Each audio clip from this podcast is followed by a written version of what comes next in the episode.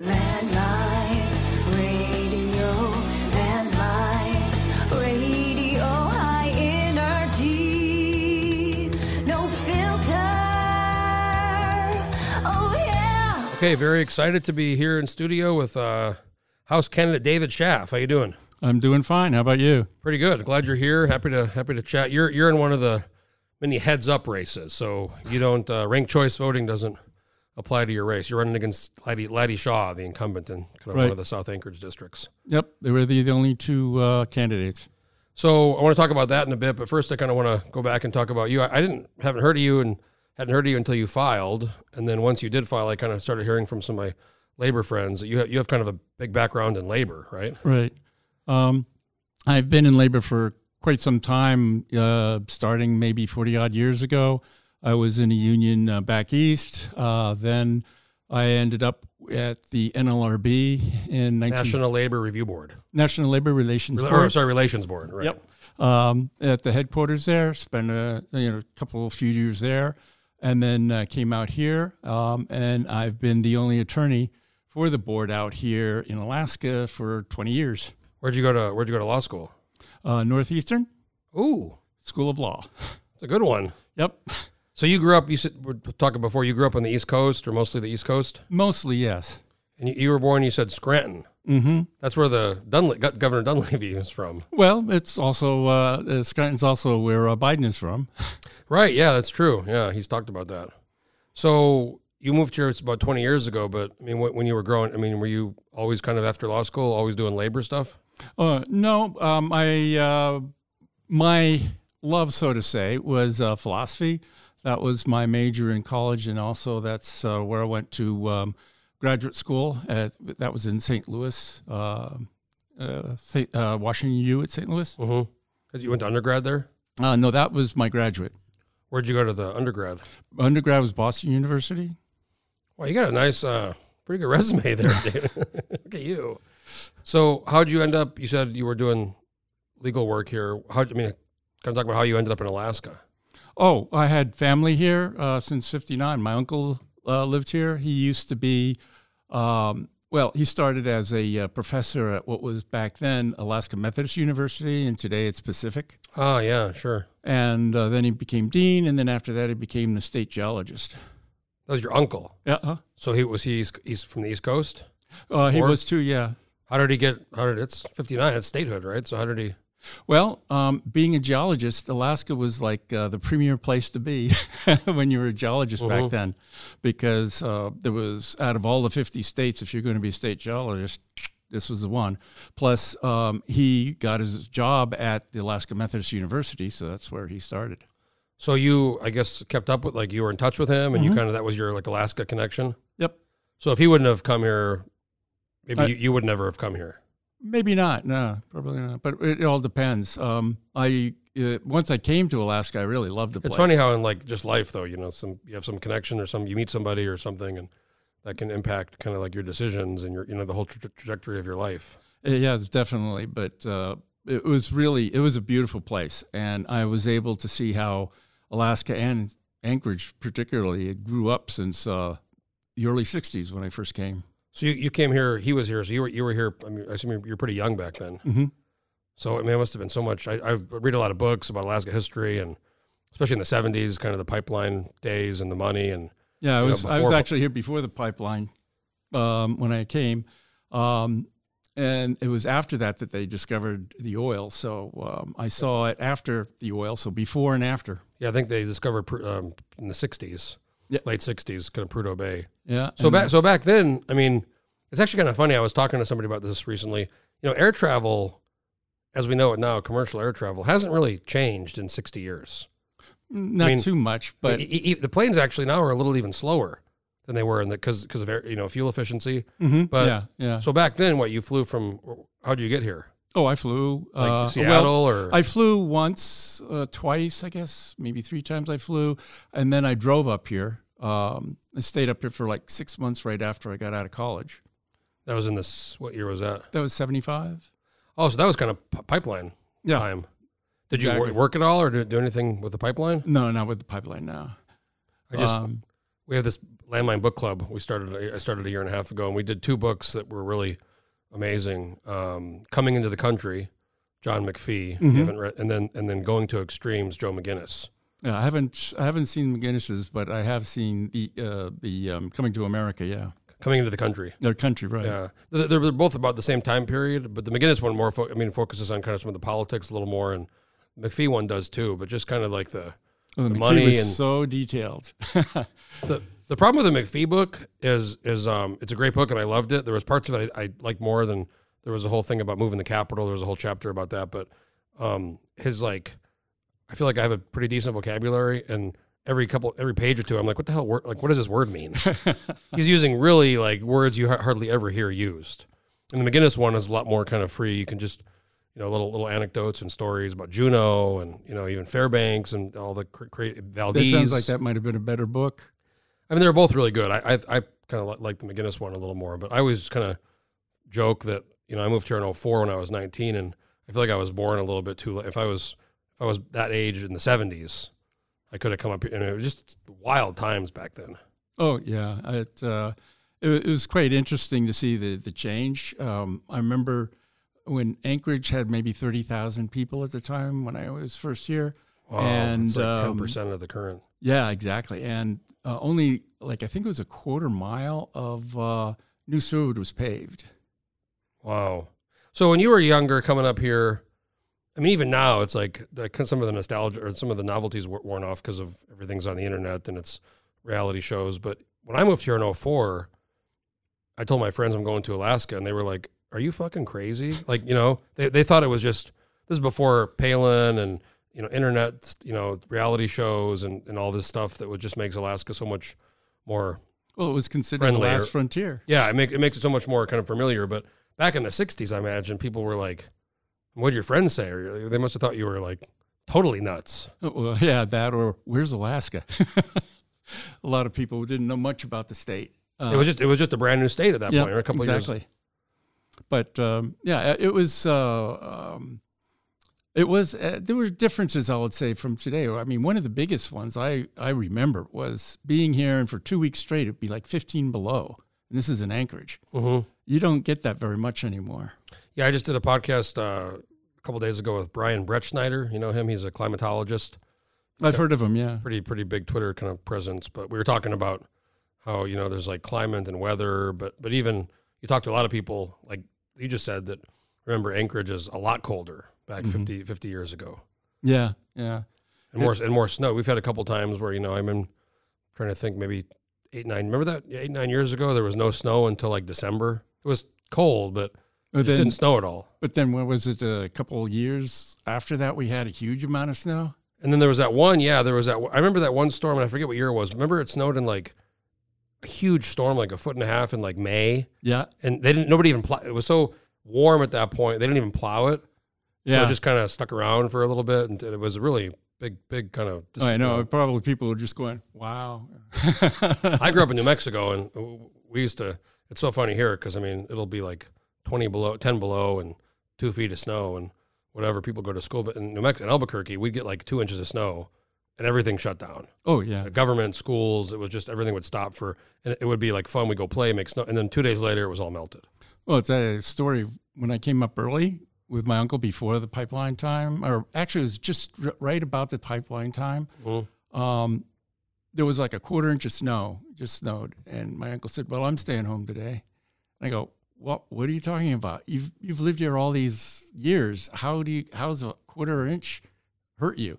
And he goes, "You'll see." And so, at the end of the day, when the paper came, there was like 700 accidents because you know all the people from Texas came came up here. They didn't know how to yeah. drive. They didn't know how to drive in that snow. Well, it's always funny too because the first snow, and obviously people transient new people, but the first snow, every time there's always accidents. They're ditches. Yeah, you know, because people just kind of forget, right? You get six months of no, nothing, and then it's always the first one where people are in the ditch, and it's like the whole kind of, you know, it's just wild. Yeah, I've I've learned a long time ago to stay home on the first snow. hmm We're getting there too, man. It's already sep- almost September. Hmm. Damn, summer flew by, didn't it? Jeez, Well, uh, flying. August. August is about over, yeah, but uh, thankfully I don't see the termination dust yet. I think we're probably not too far away. Probably. Well, not. so let's talk about why you're running for um, legislature. I mean, have you have you you've never run before, have you for for leg- legislature? No, it's my office? first time. But uh, the reason I figured that I would run, well, there's a few reasons, but one is since I was with the board um, 20 years here, N- NLRB. Yep, the NLRB. I've been all over Alaska, um, you know, doing the cases and everything. Um, and I got to see how the economy actually works at a detailed level uh, on the slope, you know, all different places. NLRB is a it's a government entity, right? So Mm-hmm. What are we they doing do- like labor arbitration or disputes or Yeah, what, what we do is two, we have two functions. One is to hold elections for um, union representation, and the other is to investigate and uh, prosecute um, unfair labor practices. okay? Uh, This goes back to I think Roosevelt time, right? Yep. Yeah, NLRB. we were the NLRB was the first agency actually um, to be independent one, and it's the one that um, was brought to the court where the court found that uh, it was um, constitutional. Okay. So that was that was the fame of the board back in 1935. Uh, but anyway, it's uh, when you go around and you see the the economy, you also have to deal with both the unions and management. And I've gotten um, the skills to bring people to settlement, and I've been very good at that. And I'm hoping that those are the kind of skills that I can use in Juneau. Uh, Have you been to since- Juneau? Have you been to Juneau? Well, I've been to Juneau, yeah. Um, I've been last four years down there, and it is uh, it's pretty wild. Legis- legislature is a pretty wild place. Oh, I understand, but that's what I'm saying is I'm hoping that those skills will be useful because I do want to be able to work across the aisle. We are in a different situation than the national, um, you know, parties being so uh, polarized. Mhm. Here, you know, at least in my district, you know, everybody's going to live in the same cu- community, so they're going to have the same problems. You know, it doesn't like take for example wildfire. It doesn't wildfire doesn't care if you're you know moderate, progressive, conservative. You're in trouble. So I think everybody has an interest in dealing with wildfires. Um, those are the kinds of things that if I can get people together, they'll realize they have some, a lot of stuff in common. We can actually get something done, and that's what I'm hoping to be able to do. So, uh, why did you decide like right now to you know run for the legislature? What, what was were you thinking about it before? I mean, are you are you still with NLRB or are you? Oh no, I had retired from the LRB. Matter of fact, that's why I, I can can run for Mhm. office. Uh, while you're a federal employee, you can't run for office. You can't Is it Hatch Act? the Hatch Act, Yeah. all of that business. So I wasn't able to get involved in the politics very much. When did you when did you retire? Um, I retired. Uh, was it almost three years ago? Not quite. Okay, so you, you've had some time to.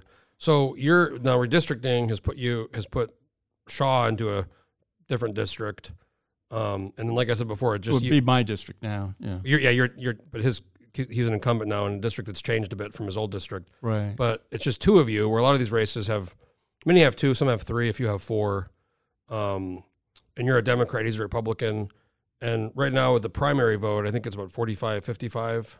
Well, I'm 44. He's he's 56. You know. Yeah. So the general ha- has a more moderate kind of electorate. So I guess what you know, what do you think? You're this is one of the races a lot of people bring up. I mean, they bring up a handful of kind of races that because right now the House is a majority coalition, um, but with Republicans, if they can win a couple of races, you know, it could be Republican, but also you know like Louise Stutes and Bart LeBon, they used to be in the coalition. Um, Louise is in the current one. Bart LeBon was in the old one. So there's basically four or five races which are going to kind of determine the outcome of how the House organizes next year. Yeah, and plus the redistricting has some of the Democrats running against each other. Right, like Fields and Drummond, um, and then Yeah. a few others got paired, and um, but yeah, it's. I mean, the legislature is going to be very. Right now, I think there's at least going to be 16 new House members out of 40, but I think it's going to be more like 18, and it could be up to 20 if you know if you were to win and a few others were to you know incumbents were to lose. Um, so I guess you know how important. I mean, do you see this race as one of the Oh, I see important this. ones? A lot of people yes. are talking about you know, yes, this race. The, yes, this is a very important race. It's uh, high on even the Democrats' list because of the possibility of winning. Um, I see that um, the Democrats usually don't come out for the primaries, so hopefully by the general we'll get a lot more of the Democrats out. I'm still um, hitting the bricks, so to say. Um, How's how's the door? You've been doing door to door, I imagine. yeah. How's that been going? I've run before too, so I know. yeah, that's been actually pretty interesting. I have uh, um, I wrecked my knee on one part, so I have to be a little more careful doing it. But um, yeah, I'm going door to door. I'm actually finding an awful lot of people, and conservatives included, who really are looking for people who will wor- work across the aisle. Um, I was sort of surprised, given um, you know what you hear about uh, the legislature today, but people do want that um, we're working together. People really do want to have something done. It's, it's funny how the, the public typ- typically has a really kind of like Congress. They they have a, a poor view. The overall approval of the legislature is not good. But Mm. but but then it's kind of like Congress. Like they they might, they might like their guy, or they might not. You know, so it's always this weird thing where the, the group of it, the group as a whole has really low approval ratings, but. Then you know, typically incumbents, you know, they're they're they're they're on favor to get reelected because people kind of have seen the name before and they're kind of they're kind of there. But it's interesting with redistricting. A lot of these incumbents are in very like Andy Josephson's one of that's my district. Mhm. That's one of the races people are watching, and he only retained about fifteen percent of his old district. Mm. And then his opponent Henslee, you know, she's run for a legislature unsuccessfully against Tuck, and then Assembly recently. So, like, so Laddie, this is his third time, and I think wasn't he unopposed? I think he might have been unopposed. He was last time. unopposed last time. Yes. And and it's even crazy now with his new ranked choice and this new system. One of the kind of selling points was, oh, more people, all this. I mean, you know, a huge amount of these legislative races only have two people, and then seven of them only have they're unopposed. Mm-hmm. They have no opponent. I mean, Bryce Edgmon, this McCormick guy from he's new, um, Josiah Patkotak, Ben Carpenter. You know, it's like it's just kind of wild that, that every year we see this, where every two years where a lot of people don't get. And I you the list uh, from APOC, and you go down it, and you see the red, and there's a lot of nobody. You know, Mhm. just one person running. So yeah, um, some places there are only Democrats running, but uh, it does seem mostly the Repu- uh, Republicans have uh, most of the uh, races that are unopposed. So, so if, if you're to win, um, I assume you're probably you're Democrat. You're probably more you'd be op- you'd be open or likely to be in some kind of coalition. Mm-hmm. Yes. Wh- What do you think about this dividend? Is this is the big one, right? I mean, this has been the paral- paralyzing issue for the last six years. Um, you know, wh- wh- where are you on that, and kind of how that would? What, what what's your talking about With my take on bringing it, people together and, and you know solving problems? How do you think this gets this issue gets solved?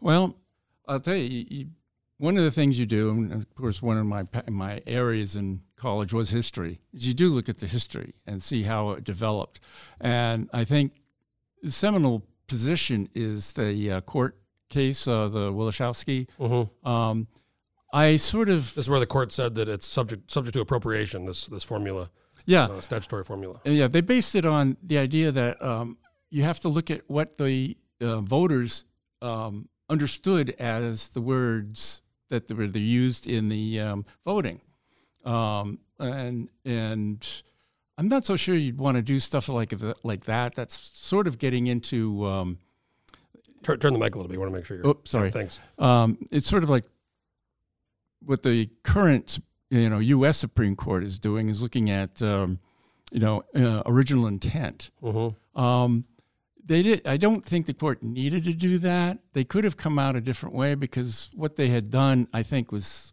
not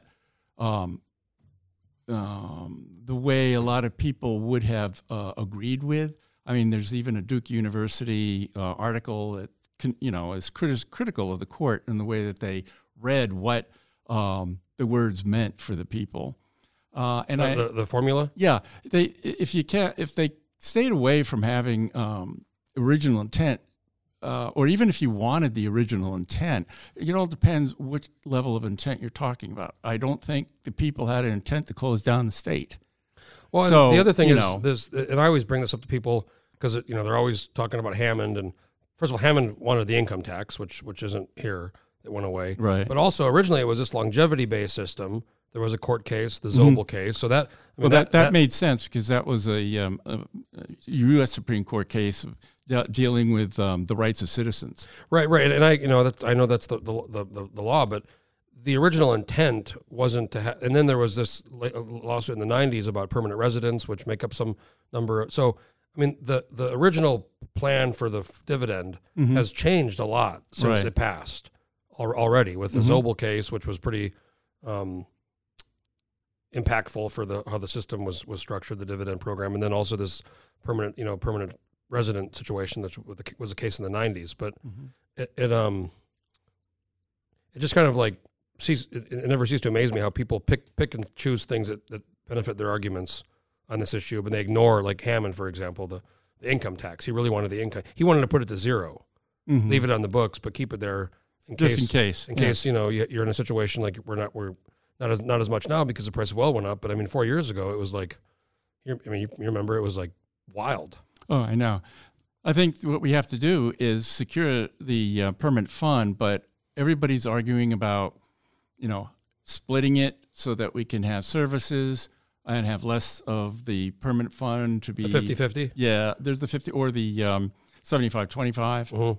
uh, which would be the Democrats' version. Um, the other way to look at it, though, is to say we have to bring in different and diverse industries. And that way we can build up um, a revenue again so that we don't have to basically um, splinter apart the uh, permanent fund as, as we're doing at the moment and fighting over it and everything. Uh, if people get together um, and we make a community that becomes attractive to other industries, they're going to come here. And I think there are industries that are already very interested in the resources and the renewable resources that we have. So if we can have a community that has good schools, that has um, good firefighters and police and things of that sort, they're going to be more inclined to come. But when we cut, you know, the pensions of the um, public workers, things of that sort, we're starting to lose a lot of our talent. As you probably know, a lot of teachers have left, a lot of um, Police. police I mean, have the, the- left. the governor, Yeah. Dunleavy's current um, public safety commissioner, Cockrell, he, he testified a couple times in legislature that he, he called this a training ground for Western states yeah. where we, you know, they do the five years and then they, they, they go in Washington state or, I mean, I think we, we used to have, um, I, I would say pretty, most people would agree, a, a, a- an overly generous pension system in the eight, you know, the tier one. And, and then they kind of went, to tier two. It, it was, we needed people to get up here and there was a lot of, Exactly. I'm, I'm not saying it, but, but it was probably a little too generous. But then we've gone to like the other extreme where we have, it's all, there's, there's no pension anymore. hmm And, Exactly. and there has to be, I think, some kind of middle ground where it's like you can recruit people and have a decent pension that's not going to break the bank, but it is also going to, you know, allow people, teachers, firefighters, public, you know, police, all these different positions. Because I mean, right now you see what's going on with you know, school bus drivers, teachers, public safety. It's really a, not just not just here, but nationwide.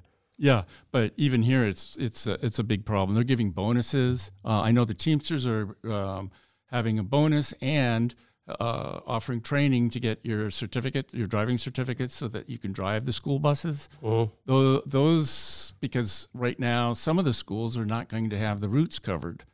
Oh no, it's a huge crisis. I mean, I have friends Yeah. that have kids, and they got to drop their kids off now because they're rotating which which schools have route bus bus service, and they're having to wait thirty or forty minutes each to, to drop their kids off and pick them up Right. because there's you know hundreds of cars, which is I mean, I, to, to me, I, it's just Well, it's crazy that we don't We have might get more people when the tours, um, you know, run down a bit. tour, tourism. Yeah, the tour, because tour a lot buses. of the a lot of the uh, drivers will go from the, the tour buses uh, to the school buses. So some of that will be taken care of. But I think we have to set a type of system so we don't have to worry about that every Mm-hmm. so often.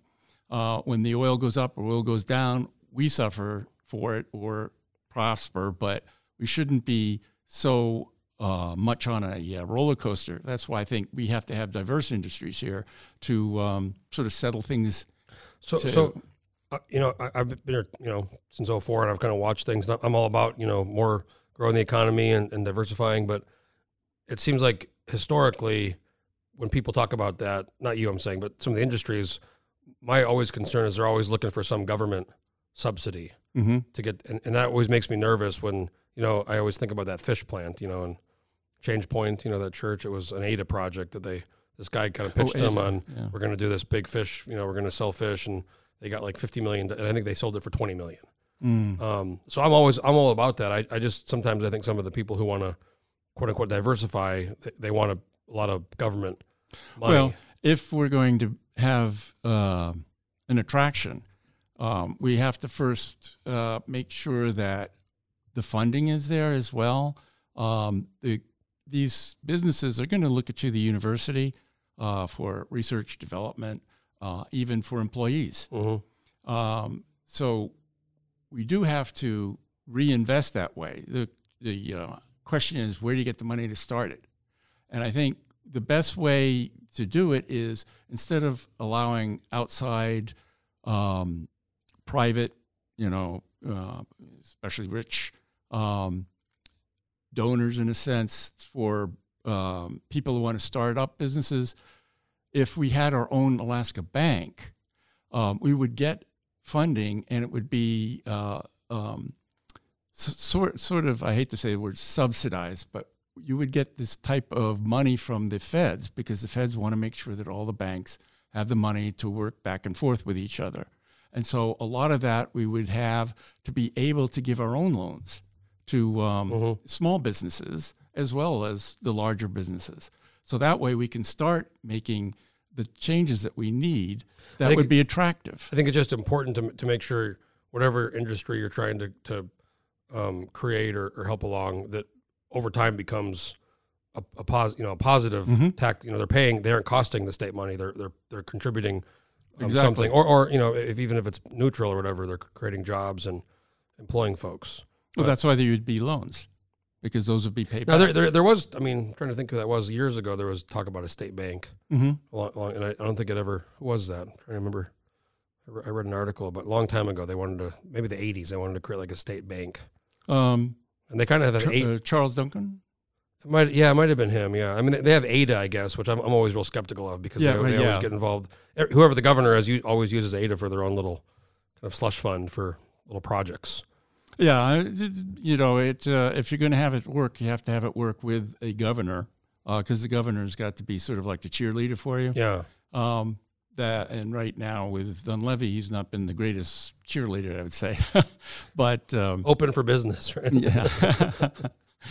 So, so going back to the, um, I mean, what, what's your on the dividend? Like, what, what would your solution be? Would it be the Constitution? Would it be a statutory formula change? Would it would it be a kind of whatever we can do every year based on well, I, we have? I would not want to do a constitutional change because if you open it up uh, for a constitutional convention, Not, not necessarily gonna- convention, but just just a you know oh, an put, amendment, put, putting it in the Constitution. Some people have you know the governor and some legislators have that's been their kind of an idea, amendment, yeah. An amendment, yeah.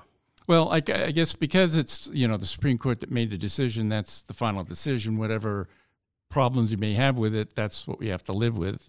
Um, so if we're going to um, do something with the permanent fund, we have to address that decision, uh, and that decision, um, I think, is allowing for the legislature to make the appropriations, and the governor can um, either sign or veto. I mean, that's that's what um, Walker had done before. He Yeah. vetoed it. So, Well, it just um, gets it, you know, and, and I'm I, I don't you know I think this obviously the statutory formula doesn't work. I mean, it hasn't Mm-hmm. worked for six years, but they keep it. The problem is they keep it there, mhm. and then it's kind of an ad hoc, whatever we can afford. And then everybody, the governor came out a year ago, and the, the, the working group in the legislature, most people came came behind, got behind the 50-50 idea, which I thought, you know, look, this isn't this doesn't really work. The numbers don't work with 50-50 without revenues. They get they get closer. But then the price of oil goes up, and then the governor and many legislators they want to shoot it up to 5,500 or 4,300, whatever it is. So you, I mean, there has to, in my view, there has to be some kind of big agreement on here's the friggin' here's, here's what we're gonna do. This is it. And I think the public even w- w- would appreciate, even if it's a lower n- number, they would appreciate. Hey, we know what we're gonna get. We know it's gonna be this amount or this formula. We can count on that instead of the games where it's you know it's four thousand, it's one thousand, it's three thousand, it's twenty five hundred, it's eleven hundred plus on a thir- eleven hundred dollar rebate. You know, it just gets very. Um, Well, I think one of the concerns people have, and I think Wielechowski himself has, is that um, there are people, especially indigent um, and uh, the outskirts of Alaska and the villages. This is their only income. They, they were yeah no, and Brad Keithley writes a weekly column for for me on the uh, it's called the chart chart of the week. But his position really is the dividend is the most important. You know, limiting that is the biggest adverse. He calls it the biggest adverse impact on on the on you know the eighty percent of people Well, who, who don't but- make as much money as the twenty. You know, people who make more money, it's a, it's it's a much smaller part of their income.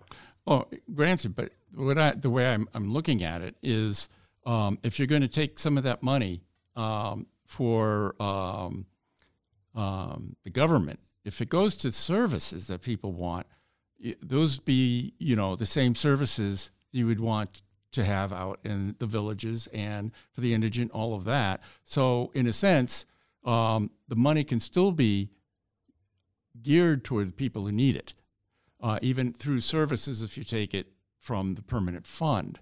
So I think the 2575 would make sense, but it all depends on what it is that we are going to use that money for.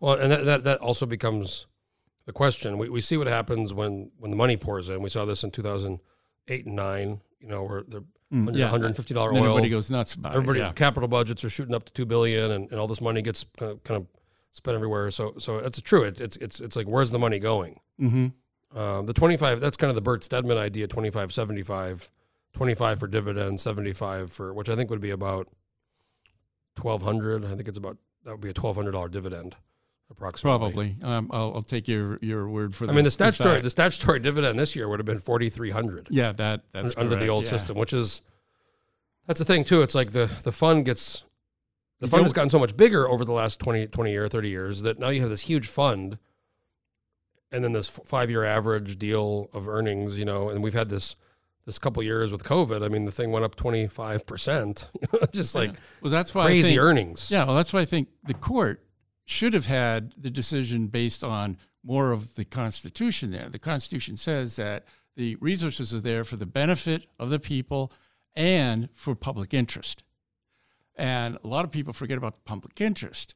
Uh, the public interest means that the whole society, the whole structure that we have, has to be there for everyone. So you don't, you don't think, you think they didn't make the right decision when they say Well, it's I sub- say the- to appropriation? Well, I think the the decision comes down maybe on the correct end, but I think I don't like the way they went about doing it. They could have done it better and not have uh, so much criticism of it.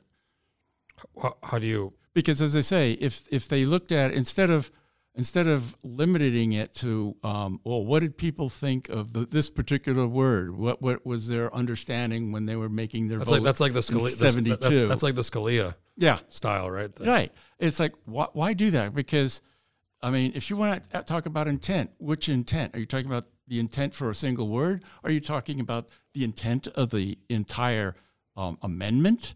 Are you talking about what the intent of the legislature and of the administration when it comes to this? I mean, where is this intent you're going to be looking at? Uh, that's one of the problems when you're talking about original intent. Is like which intent? Uh, you can go down, sm- sm- you know, you can actually go down and you say, well, what's the intent of Congress?" And you go, "Oh, I, I voted for his bill because he was going to vote for mine." You know, what kind of intent is that? Yeah. You know, um, it's going to be different for everybody. So this notion of intent really is, I think, a um, Well, but but I mean, there are there are there are constitutional obligations. There's pension obligations. Mm-hmm. There's educational obligations. So the legislature does, in the end, they they are the appropriating body, mhm. and it just becomes this really weird situation where the people who want this big dividend, many of them don't want any taxes, so they're willing to sacrifice actual constitutional obligations Mhm. for a dividend check Mhm. which I mean, I, I, I personally, this, I don't agree with these people, but the ones who say we need to do a full dividend and we have to tax, we have to raise revenues, at least they're kind of consistent and they're, they're, they're genuine. They, Mm-hmm. they have want to find the money they're, they're genuine about the thing. You know, they're, they're, they're honest. it. Mhm. It's the ones who say, well, we got to pay these large dividends. We don't need any taxes. And well, we got to cut the budget by, which they tried to do. You know, Dunleavy tried that in 19 and that didn't really work, work out too, too well. Well, I think maybe we can use a the the um, formula as a heuristic, so that of course we want to approach it. It might be the model that we want to end up with, but the way we're going to be able to do that is if we bring in more of the um, diverse industries. I mean, that's I think the bottom case. If we're not going to bring in any industry, If you, if you, we're, if, we're screwed. if you win, if, if you win, I have a feeling you're going to be the diverse industries guy. Yeah, you have to. I, I don't see a, uh, any other alternative. It's either that or you continue cutting everything until there's nothing left. So going forward, we got a you know a little over two months before the general. It's right now with this first round kind of primary, call Mm-hmm. it a poll, about a ten point difference. Um, what's your like? What's the strategy? What's what's what's your plan? How, how do you how do you how do you win in November? Well, uh, to get my name out there for one thing, um, I see that a lot of people are. I mean, as, as you see, uh, in one month of uh, campaigning, um, I get forty, almost forty-five percent. That I, I'm told is pretty good. Um, I mean, it's it's hard. Like I've, I ran in 2012. It's funny. I got the primary. I lost, but I got 44 percent is what I what I ended up in Republican primary back in 2012. But it's just really hard. You're like me. Nobody knows. You know, brand new person. Now Laddie's been there for. You know, people heard the name. He was in the news a lot with all the planning to be in the Senate. I mean, you know, he's been on the ballot a couple times. So um, it is. It's it's always a challenge for a first time candidate to you knock on the door. You know, Who the hell are you? Well, you know, it's also, um, you know, Laddie himself, uh, his actions, people are watching him too. Uh, hopefully, um, that he has taken a turn to the right, which I sort of, um, sort of s- surprised in. He uh, seemed to have been a moderate before. He worked for Knowles, and and I originally when he first won, there was that gridlock in 2019 under the um you know they couldn't organize in the House for a month, and I think I and a lot of people thought maybe he might be a potential coalition, you know, might be in a Coalition coalition, person, yeah, but and, and he's, he he's actually he's actually ended up being one of the more um he's sometimes on certain bills might work, you know, he got the helicopter Vietnam helicopter memorial thing. A lot of people worked, you know, got on got behind that, but but overall, yeah, he's definitely one one of the kind of more vocal um, conservative members of the minor, Repu- Republican minority. Yeah, and and, and uh, as I said, he seems to have moved right rightwards um, for whatever reason. Um, but when he was in, he what he did um, of his own. I think there was only five bills that he's put in of his own. Yeah, I mean it's hard in minority to get. You know, I think he got the hel- helico- Vietnam helicopter bridge, or that was kind of one. But I mean, it's. I mean, if I ever were to, I tell people if I were to ever be in the legislature, I, I'd I'd say my my uh, hopefully my, my um accolades would be I didn't get any bills passed because I think we have enough fucking bit laws. You know? it's it's ironic to, to to repeal a bill, you have to introduce a bill. To repeal a law, you have to introduce a bill. Mm-hmm. So it's kind of ironic that if you want to if you want to get rid of law, law, laws, you have to introduce bills. Well, it's it's the way it's where you, you build up a procedure so that everybody knows um, how it works and, and to uh, everybody's on the same page, so to say. It's funny too. Sometimes you know this happens once in a while where somebody introduces a bill, and then you, you can't control it. Goes to committees. There's amend. You know things change. They can amend it, Mm-hmm. and then there's there's been instances where people end up voting against their own bill Yeah. Well, because it gets changed so much that all of a sudden it's like, wait a minute, I don't. well, it's it's a product of everybody. yep. And so at the end, it's not your, you know, uh, baby much anymore. So you can vote against it or not. Th- This is the biggest problem I think in Juneau for a lot of people. There's 60 legislators, and and and a lot of people want to work with themselves and maybe if one other one other one other person or they just don't have a collaborative view. And- well, and that's is- that's why you you know you have to work at it. You have to work on these people. They're each going to have their own individual ra- rationales for what they're doing. So it's hard to give one, you know, so- solution. But you you have to find out what each of these people are like. Find out what it is that they need. Um, basically, that's what a lot of it is: is trading. You know, find out what their want wants Mhm. are, and, so that they can get together and get something that everybody really needs and wants, and get away from saying, "Well, it's it's not the position of my party, therefore I I'm not I going to do you, it." You, you, you get so much of, and it's not just it's right and left; it's different people, but it's kind of you know you're either with me or against me, hmm And, that's not and good. This has gotten more pronounced, and I see it down there when I'm. And you're, you know, sometimes I think for some of these people, 80, 85, 90 percent is a failing grade. yeah, and Right? as it's I say, hundred or, or nothing. I know, and the question is why? I mean, if you live in the same community and you have the same problems, why is there going to be such a diversity going out there? You know, of people saying, "Oh no, I can't do this. We were not going to work with you on that." Well, you know, if it's not, you're not going to work at something that's going to help your own, you know, district. I don't get that. I really don't get that. Well, next year, um, you know, if, if you're successful, it's regardless. There's going to be a lot of new people. Mhm. and we saw that in 19. A lot of new people, a little bit in 21, but in 2020 or 2018, a lot of new people. I mean, Laddie was new, Sara Rasmussen was new, Josh Revak was new, Ben Carper. So you have all these new people who had never been in Juneau, never worked, you know, not they weren't staffers, they weren't around, and we're going to see that this time with a lot. And that then you get a situation where people, you know, have no bear, bearings on anything. And this is my fourth. I've been down there four sessions now, and it took me, I would say, two full sessions to really start to grasp how, how things work. Mm-hmm. But but I mean that, that's just a rudimentary understanding. It took me two more to get to where I can. You see something happening and you understand. Oh, this is why this happened. This is what this is what's going on. Really, what's going on. Yeah, that would be the specifics of uh, this of this particular legislature and, and a new one actually. It may be even different, uh, more different than that. Um, but I have had some experience in legislature. Um, when um, I was with the board, the board has their own uh, union, and I was on their national um, board for a while as the uh, chair of the legislative committee. So Mm. I was dealing with legis- legislation quite a bit um, for those few years. Well, it's it's uh, been great talking to you, David. I mean, fascinating. I, I, you're a. Sometimes I get on podcasts and it's kind of like, what are we going to talk? Some people don't. Yeah, where So- do you start? yeah, but you know, you, you've, you've very interesting history, and, and you know your uncle and being up here and, and working in labor. But um, it's been great talking to you, and you know, you wish you the best. It's going to be one of the races people are watching. So, Well, I thank you very much. and, and again, this is uh, kind of just where the new district, South Anchorage, Huffman area, right? It's Yeah, it's uh, Huffman Avenue going south, taking in Girdwood and Whittier. oh yeah, that's right. That did go to Gert. Yeah, that went they went down south, right? Yeah, th there was that court case which brought Whittier Yeah. back in. Yeah, Right. So that that that actually, that's a probably a lot of new area for Laddie from from his old district because his old district was just Anchorage. hmm So. So you got to go to Whittier and you got to go to Girdwood. yeah, a little harder going door to door when you got to go through the tunnel. Yeah. That's that's that's definitely going to be uh, a big chore. Yeah, Well, but the- it's good to find out, you know, what everybody wants, what are their what their hopes are, uh, because once if if I do get elected, I'm going to have to represent everybody. So, Yeah, well, we'll be we'll be watching your race, and thanks for coming on, and uh, best of luck, and I'm sure we'll talk to you again. all right, thank you very much. Okay, David Schaff, Democratic candidate for uh, South Anchorage, one of the against, against Representative Laddie Shaw.